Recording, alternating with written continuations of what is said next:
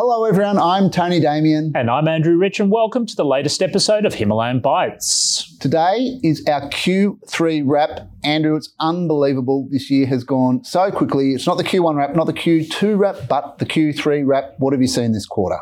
Well, lots of interest, Tony, out there, lots of deals happening still, consistent with uh, previous quarters this year. We're seeing about 14, 15 deals going on at the moment in the market uh, across uh, a number of sectors. Uh, but some of the bigger deals, interestingly, are in the consumer or consumer-ish sector. So deals like the uh, United Malt deal, the Costa deal, uh, and even InvoCare.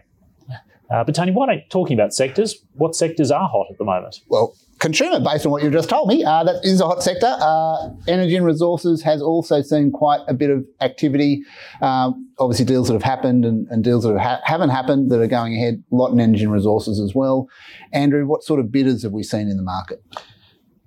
A very interesting trend this month. We've seen fewer foreign this quarter, I should say. There's the fewer foreign bidders. So we're only a third of the deals have involved foreign bidders, which is very unusual. So that means we're seeing a lot of Australia to Australia deals. Uh, we're also seeing private equity. They're still active. They're out there.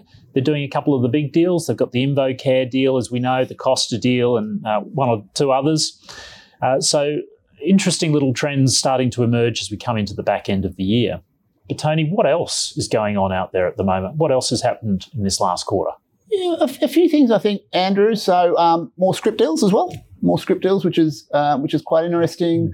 We've seen contests. So I mentioned before non-deals uh, situations like Liontown, which turned from uh, M and A deal to uh, to fundraising. Attractive assets. Uh, people aren't afraid to wade in. And perhaps a, a topic for another day, more detail. But we've also seen a pretty interesting quarter on scheme reform. Perhaps three steps forward, a step backwards, but we'll get there in the end. Yes, we've ended in a pretty good place. Thank you for joining us. What have we got next time, Tony? Well, Andrew, very exciting.